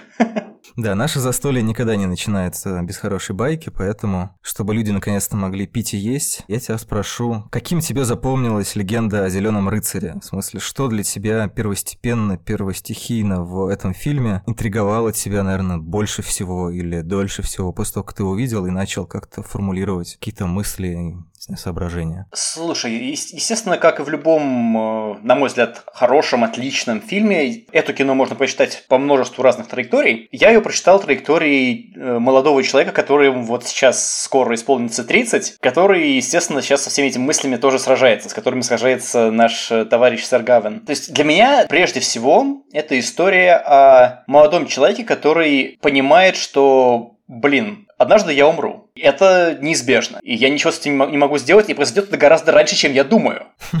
Мне очень понравилась необычная довольно трактовка образа короля Артура. Причем Артура в данном случае я беру в, в кавычки, потому что это интересная штука, что ни у одного из второстепенных персонажей этого фильма, за исключением э, возлюбленной главного героя, у них нет имен. То есть это просто король, королева, мать, зеленый рыцарь, лорд, леди. Это как бы король Артур, но, возможно, и не Артур. И мне понравилось, что обычно э, Артур у нас всегда показан таким, бы вот великим, самым великим витязем, который, значит, пышет здоровьем, он всегда, значит, первый в бою, первый в пьянке. А это такой уже старичок. Он все еще великий. Мы по лицу Шона Харриса видим, что как бы такой почти полусвятой человек, огромных достижений добился за свою жизнь, но он на последнем издыхании. И со светом очень интересно сделано, да? Гавейн у нас Гавен. Гавен. Я постоянно себе напоминаю, что в, в, в язычном произношении ударение всегда на первый слог. Значит, у Гавена у него э, насыщенные теплые оттенки лица, а у абсолютно большинства других персонажей такие немножко мертвенно-бледные лица. И это как раз вот, вот напоминание о том, что ты смотришь на лица старых людей, и ты понимаешь, что ты рано или поздно окажешься в таком положении. Для меня эта история прежде всего о том, как молодой человек выходит в мир и понимает, что да, что этот мир рано или поздно его убьет. Что рано или поздно вот мы все окажемся под зеленой секирой, в зелени, которая как бы нас породила, а потом она же нас и поглотит. Круг замкнулся. Король Лев был пересказом Гамлета. Гамлет все заимствовал из э, древних сюжетов, и теперь Зеленый рыцарь тоже цитирует короля льва. Вот эта сцена с трупом под сосной, который потихоньку разлагается. Не труп, это уже скелет. Вырастает в землю и, соответственно, Circle of Life. Да, да. И, кстати, тут важно сказать еще и то, что этот круг, он, он переносится еще и на произведение искусства в том числе. Тем. Я как человек довольно въедливый, я, естественно, перед просмотром, ну, я же не мог, да, я не мог не почитать поэму, Мгм. потом я не мог не почитать комментарии к поэме, потом я не мог почитать анализ комментариев поэмы, да, то есть, естественно, как бы, мне много информации было в голове, и я все думал о том, как мы сейчас, в 2021 году от Рождества Христова, да, мы воспринимаем историю, написанную в 14 ну, предположительно написанную в 14 веке, которая написана про времена, про события, которые, возможно, относятся к событиям 5-6 века. Мы смотрим на эту историю уже через, как бы, три, возможно, даже больше итераций, и мы от э, поэта, изначально написавшего «Сэр Гавейн. Зеленый рыцарь», на той же дистанции, на какой этот поэт находился от событий, про которые он пишет. Мне сложно говорить, допустим, о, реали- о реализме и о том, как, бы, как это соотносится с э, реальными событиями. Здесь нет реальности, это все полная сказка. То, что происходит в нашем воображении, это то,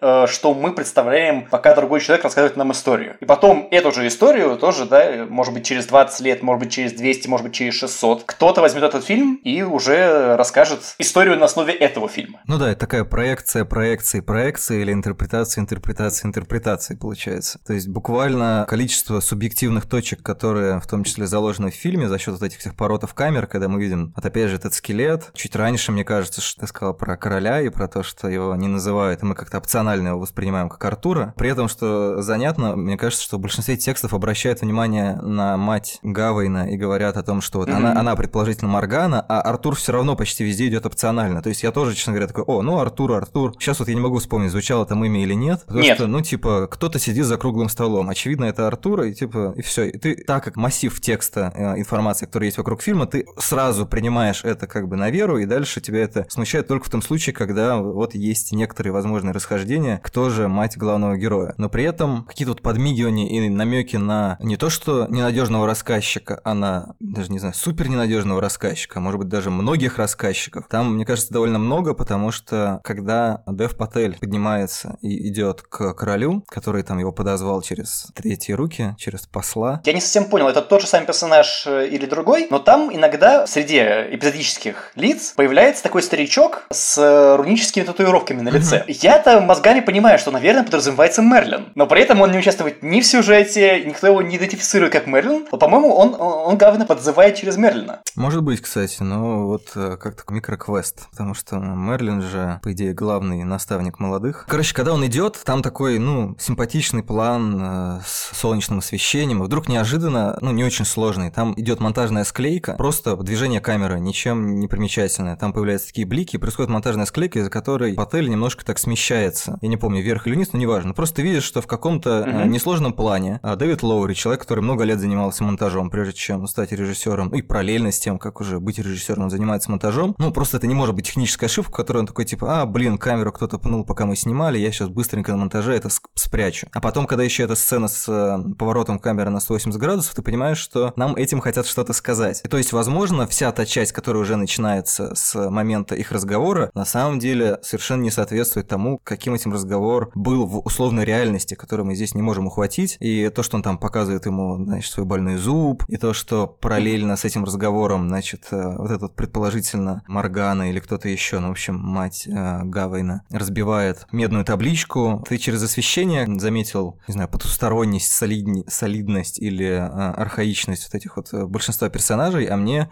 именно как раз за вот это из-за соседства с табличкой и какой-то их такой повышенной неподвижности, потому что эта вся сцена в тронном зале, она выглядит так немножко э, карикатурно... Как склеп, да? Ка- карикатурно медленно, потому что они все так медленно поворачивают голову, долго смотрят. И есть ощущение, что это вот глиняные куклы уже, которые, ну вот, что называется, забронзовел в своих подвигах. Или там, не знаю, уходит в историю буквально. Вот эта ассоциация с тем, что все это уже не человек, а некоторый вот такой рыцарский символ, с которым Гавейну хотелось бы как-то ассоциироваться. И с одной стороны смерть, а с другой как некоторый импульс, идея «сперва добейся». Он должен доказать себе... Что доказать, не очень понятно. Должен ли он доказать себе, что он там, не знаю, мужчина? Должен ли он себе доказать, что он э, рыцарь? Должен ли он себе доказать, что он а, заслуживает какого-то знатного происхождения? Или что... У него везде рассыпано море иллюзий, в которых он там себя проверяет. Вот он встретил а, Барри Киагана, тот его унизил. Ну, просто типа шпана побила чувака Королевских кровей, в общем-то. да, в нормальном амбундировании, ну, то есть, э, по идее, это тоже, наверное, какой-то неприятный для его гордыни, для его эго э, момент. И все дальше его также э, опускают, опускают и опускают, э, ну, или там, не знаю, наверное, тюремная терминология здесь. Ну, хотя, если мы говорим языком Барри Киагана, наверное, это вот оно и есть. Ну, в общем, э, я имею в виду, что он везде терпит фиаско, то, что все отмечают, что вот какой же он, значит, рыцарь, если он не может ничего, кроме как э, голову с дна озера поднять. А это, мне кажется, как раз очень реалистично, потому что борется-то он, понятно, не с э, реальными какими-то людьми и существами мифическими, а с э, проекциями, которые, ну, которые невозможно победить. Ты не можешь победить Химеру просто потому, что она всегда тобой изначально придумана в большем объеме, чем способен победить кто-то, кто ты. И вот эта вот неуловимость, она, конечно, супер интригует, потому что появляется в какой-то момент лис, мы тоже можем. Мы можем пойти в психологическую плоскость, можем пойти в мифологическую, можем просто это рассматривать как обычный средневековый сюжет, что вот он говорящий зверь. А может быть, это вот какая-то часть его характера, которая живет сама по себе, от которой он отказывается для того, чтобы в финале смог дойти до зеленого рыцаря, а не обмануть себя или убедить себя, что на самом деле ему это там не нужно, что может этого достичь хитростью или еще что-то. Очень классное взаимодополнение каждого отдельного персонажа и каждой отдельной а, линии позволяет ему в итоге буквально быть а, садом расходящихся тропок, не в том смысле, как мы привыкли хвалить фильмы, где, типа, много смыслов, ну, потому что их можно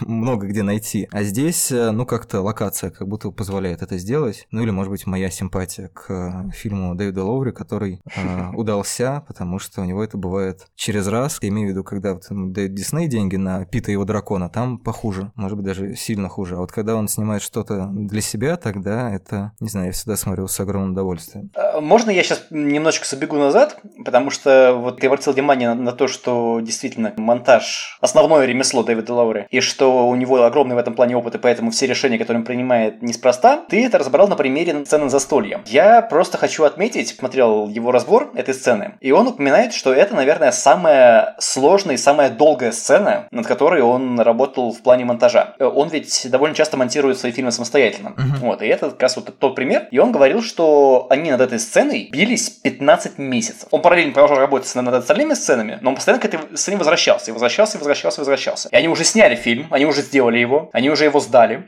Потом э, запланированная премьера в прошлом году, естественно, по понятным всем причинам сорвалась. За прошедший год он снова перемонтировал фильм, в том числе и сосредоточившись на этой сцене. По его словам, она стала гораздо более быстрой, потому что изначально там было где-то еще больше минут на 10. Ого. Те же самые события, тот же самый диалог. Там, видимо, изначально было гораздо больше длиннот. Мне как так повезло, что в моем окружении почти все посмотрели этот фильм. Естественно, я слышал довольно большое количество мнений, и многие говорят про то, что он медленный. А я смотрю, думаю, да какой же он медленный? Подожди. Там реально очень энергичный монтаж, там довольно высокий темп происходящего. Там постоянно появляются новые события, новые персонажи. Практически постоянно камера двигается. Единственное замедление происходит, собственно, вот в сцене, когда он приходит э, на расправу к, к Зеленому рыцарю. Там это уже сознательный творческий ход, чтобы показать, как вот растягивается последние мгновения. Uh-huh. Вот. А до этого действительно вполне более-менее энергичный фильм. Не экшен, безусловно, но по меркам независимого кино более-менее быстрое кино. Но мне кажется, что эта сцена как-то очень настроенчески. Ну, не только эта сцена, а вот вообще вся часть с ритуалом, вся часть с круглым столом, или не знаю, как его правильно назвать, стол полумесяц. А,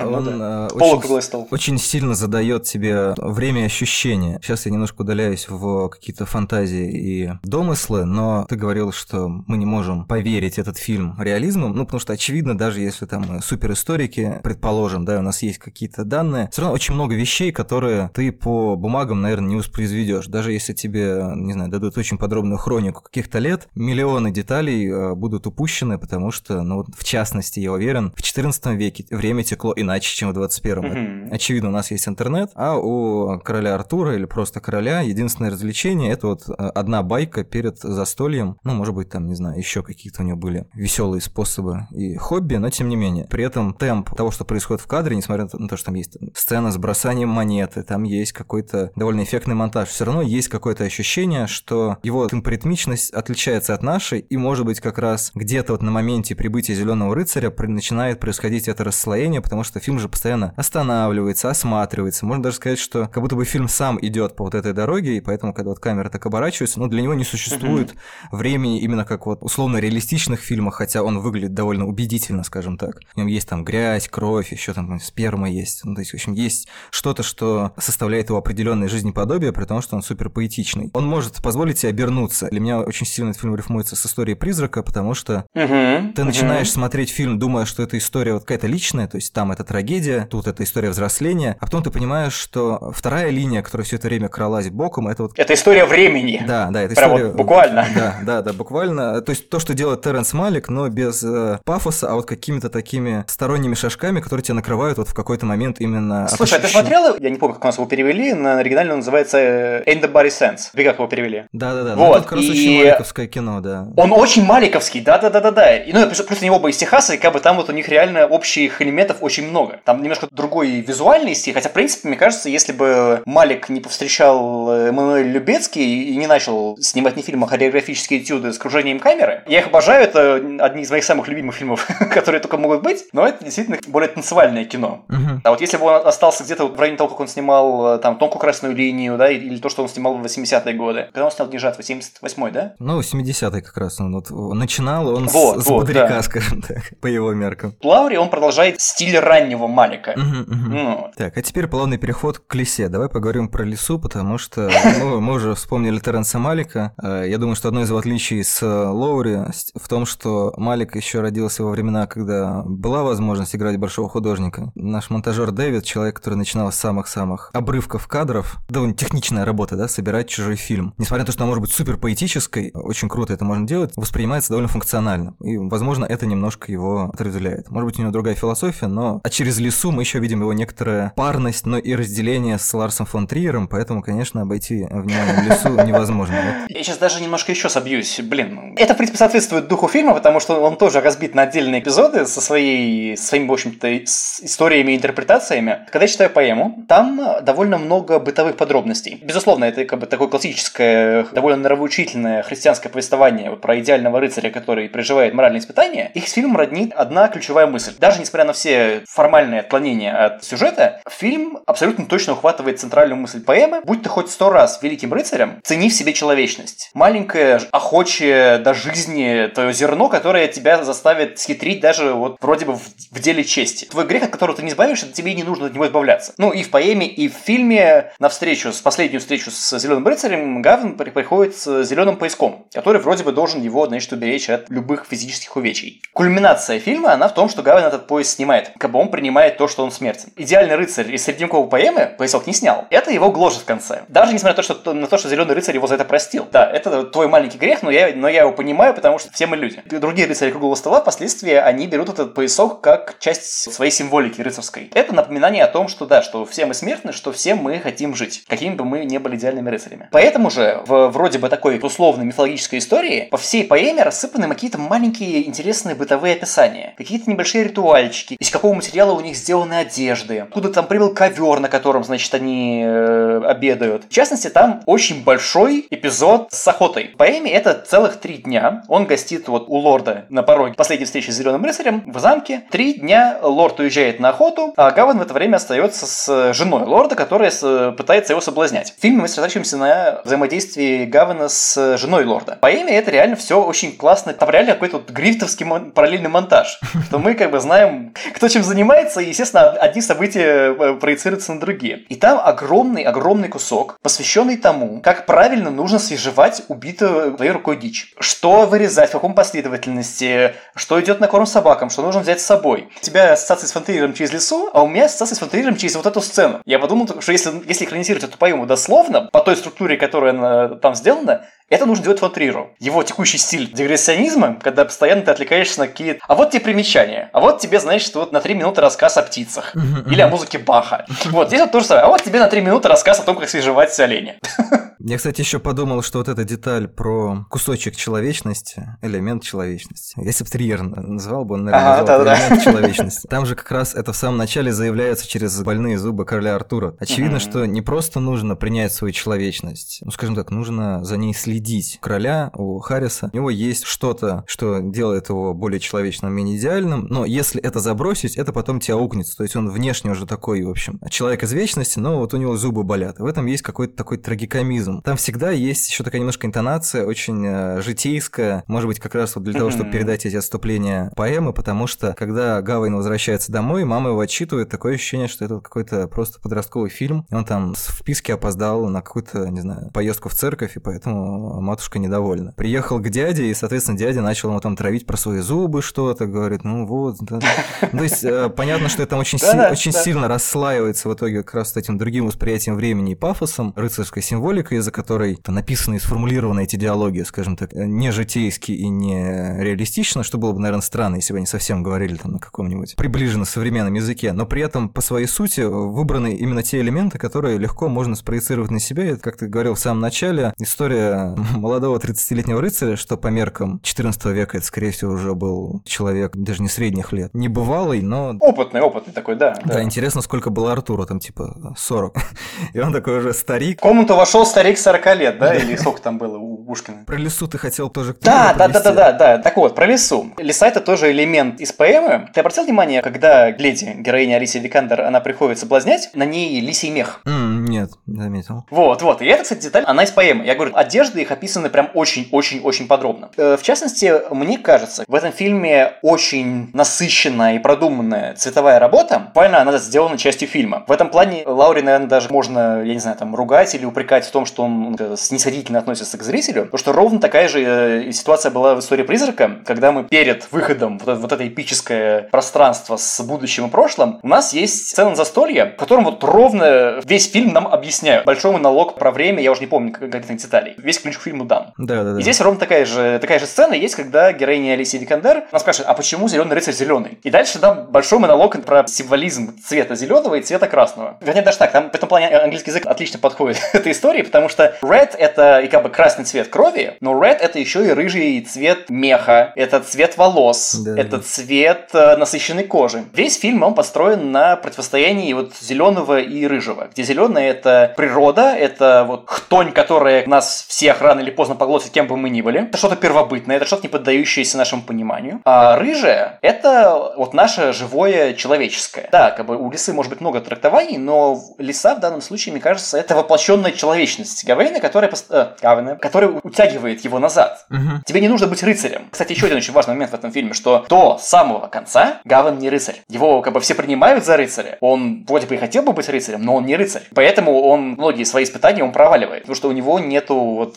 тех моральных качеств, которых ожидают от рыцаря. Испытания, связанные с его человечностью, они так или иначе завязаны на этот рыжий цвет. Мне кажется, очень, очень интересно то, что когда он достает череп Винифред со дна, на черепе тоже рыжие волосы. То, что уже переработала зелень, но в ней мы понимаем вот остатки человечности. Они все еще как бы вот есть, и они напоминают Гавану о том, за что он так цепляется и что ему так сложно отпустить. Этот кусок, он э, из совершенно другого сказания, его Лаури просто утащил в свой фильм как вот близкий тематически и по мотиву отрубленной головы.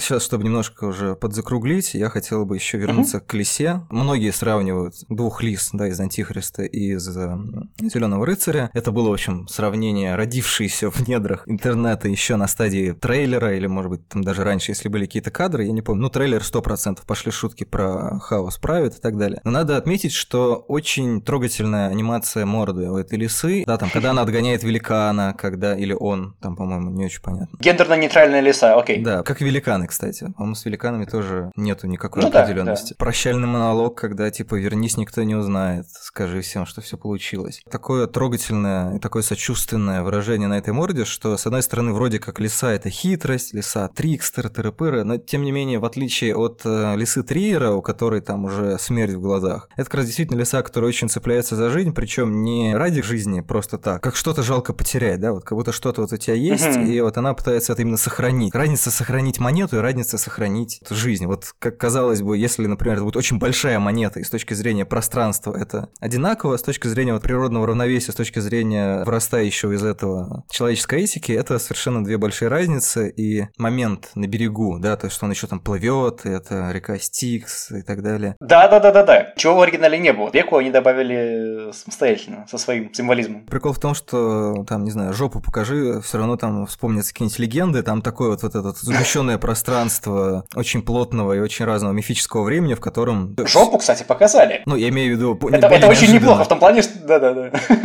Да, точно, точно, точно было. Там же главная фишка в итоге сводится в чем? Почему, мне кажется, этот фильм а, некоторые воспринимают как а, насмешку? Там же все сводится в итоге к тому, что мы ничего не знаем. Мы ничего не знаем наверняка, мы не знаем, кто рассказчик. И на самом деле вот эта вся история с рыцарством, вся история с честью сводится к тому, что проблема-то в том, что, ну типа, никто не знает, как на самом деле. То есть ты можешь соврать и будешь знать только ты. Ты можешь совершить, ну, какой-то внутренний подвиг, ну, потому что на самом деле, несмотря на то, что вся эта история с Зеленым рыцарем, про нее сложили какую-то балладу, и это в целом подается как некоторые испытания подвиги, а мне кажется, все-таки не совсем в государственном масштабе подвиг то, что ты на какой-то вечеринке кого-то ударил, а потом поехал, чтобы он тебя ударил в ответ. Ну, то есть это выглядит не в, не в экзистенциальном, а в бытовом смысле это выглядит как так себе подвиг. Ты просто учишься отвечать за содеянное. И вот когда он снимает пояс, он, он же представляет то, что он может вернуться, и там, соответственно, государство разрушится из-за того, что на самом деле он трус, и от всех это скрыл, и тайна станет явным. Но прикол в том, что на самом деле может и не стать. И может быть все было бы хорошо, если бы он вернулся, и как раз вот э, король с чуйкой на опасность, может быть, был бы полезен, чем супергероический король-максималист. Но если он совершает этот подвиг, снимая пояс, никто об этом не узнает. Ну, типа, уехал и умер, и все. А то, какую работу он проделал, как он победил себя, какой внутренний подвиг он совершил, об этом в итоге никто не узнает. Вот по большому счету, кто может рассказать эту историю, кроме Зеленого рыцаря? Потому что никто другой не видел, что там происходило в этой чаще. И мы, соответственно, из этого задается вопрос, кто может рассказать эту историю, если он в конце умер? Кто может интерпретировать эту историю? И, соответственно, из этого рождается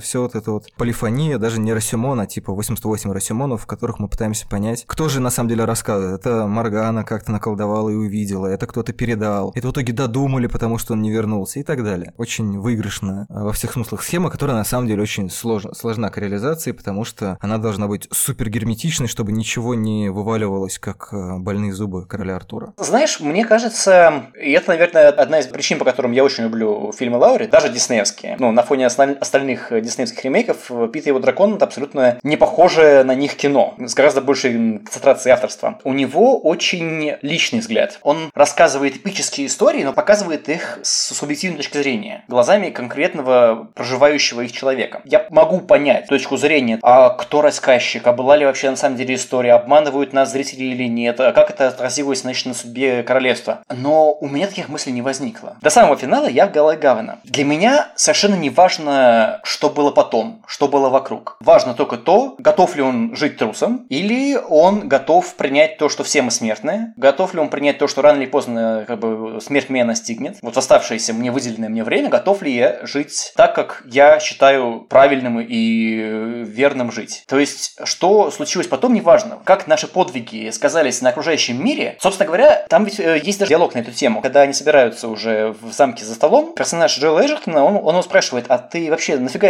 нафига вы все это устроили? И Гавин такой, наверное, ради чести. Он такой, а ты меня об этом спрашиваешь или что?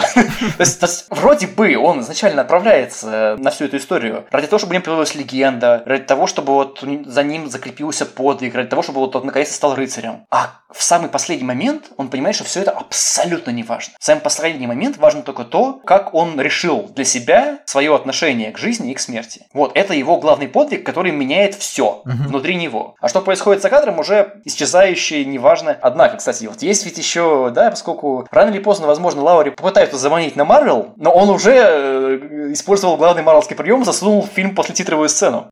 Да, да. И там девочка, значит, маленький, маленький новорожденный ребенок, тоже что-то не совсем понятно, девочка, мальчик, берет корону. И в рамках того, что показано в фильме, логично предположить, что, скорее всего, это ребенок Гавана. У Артура у него в таком возрасте, скорее всего, детей уже не будет. И при этом мы понимаем, что вот в этом альтернативном финале, который Гаван себе представил, других наследников у Артура нет. По умолчанию, как бы корона переходит от, Артура к нему. И в данном случае, видимо, подразумевается, что все-таки вот Гаван вернулся, он стал королем, и у него появился его собственный ребенок, который потом принимает за ним корону. Могу так это прочитать. На самом деле, я даже не уверен, как именно эту сцену читать. Вот мне даже интересно, вот твоя интерпретация, как ты, что ты видишь? Действительно, это может быть третий вариант, да, в котором он каким-то образом выжил. Может быть, даже не струсив, не сбежав. А рыцарь в итоге его простил, благословил. Может быть, еще есть вариант, в котором он не снял пояс, но есть вот совсем уже фантазировать. Есть вариант поэмы, что рыцарь, да, как бы, да, он да, но... третий удар, он не сносит ему башку, он просто касается его шеи, немножко с нас оставляет и говорит, что я понимаю, что ты надел пояс, я тебя за это прощаю, но мне было важно выяснить твою доблесть и твою честь, я это выяснил, все, ступай себе с миром. Мне, кстати, показалось, что это девочка. Как имя Артура определилось автоматически, может быть, конечно,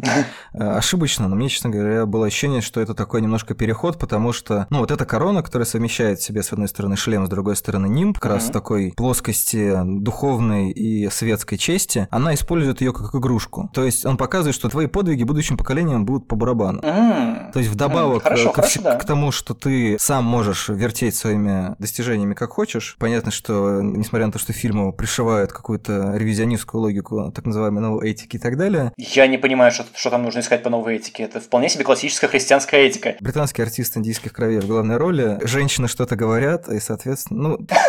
Женщины говорят уже новая этика, да. Это уже достигает каких-то странных э, градусов, но тем не менее вот, вот здесь можно использовать термин постправда, а соответственно вот эта вот героиня, которая в конце крутит корону, показывает, что в общем это все, как ни крути, все это бирюльки. Мы можем вообще отказаться от вот этой рыцарской логики и посмотреть как-то на это с другой стороны. Ну типа то, что ты не пошел на верную смерть в такой абсурдной ситуации, является ли это чем-то компрометирующим? То есть это, ну я говорю, это какая-то, ну условно говоря, пьяная выход, который ты отнесся так серьезно, что через год поехал через 3-9 земель, чтобы тебе дали подыни за то, что ты там что-то когда-то сделал. И мне кажется, что несмотря на всю символическую подоплеку, которая этого может быть, с точки зрения именно какого-то вот обывательского ума, это все выглядит довольно странно. Соответственно, это может быть в конце каким-то образом вынесено из э, головы, из интересов тех, кто будет продолжать жить. А может быть, это наоборот станет каким-то новым символом. Тогда корона на самом деле не утрачивает свое значение, а наследуется. Опять же, мы не можем это целиком утверждать, потому что это решение остается за той героиней, которая держит эту корону, а мы можем только при помощи эффекта Кулешова что-то проецировать свое отношение к тому, что показано. И в данном случае даже не важно, что хотел сказать автор, да, я сейчас делаю пальцами кавычки, угу. что именно это значит в рамках самого фильма. Трактовка этой сцены, она гораздо больше говорит о нас самих. Это попытка для нас через как бы третий внешний объект понять, что для нас важно. Да, мне кажется, это идеальное определение и нашего разговора, и вообще всех, всех размышлений о кино.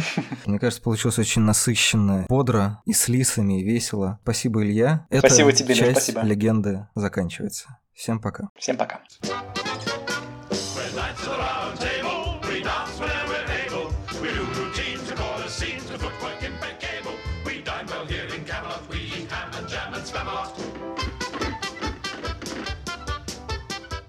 Сцена после титров, черт возьми, что за чертовщина?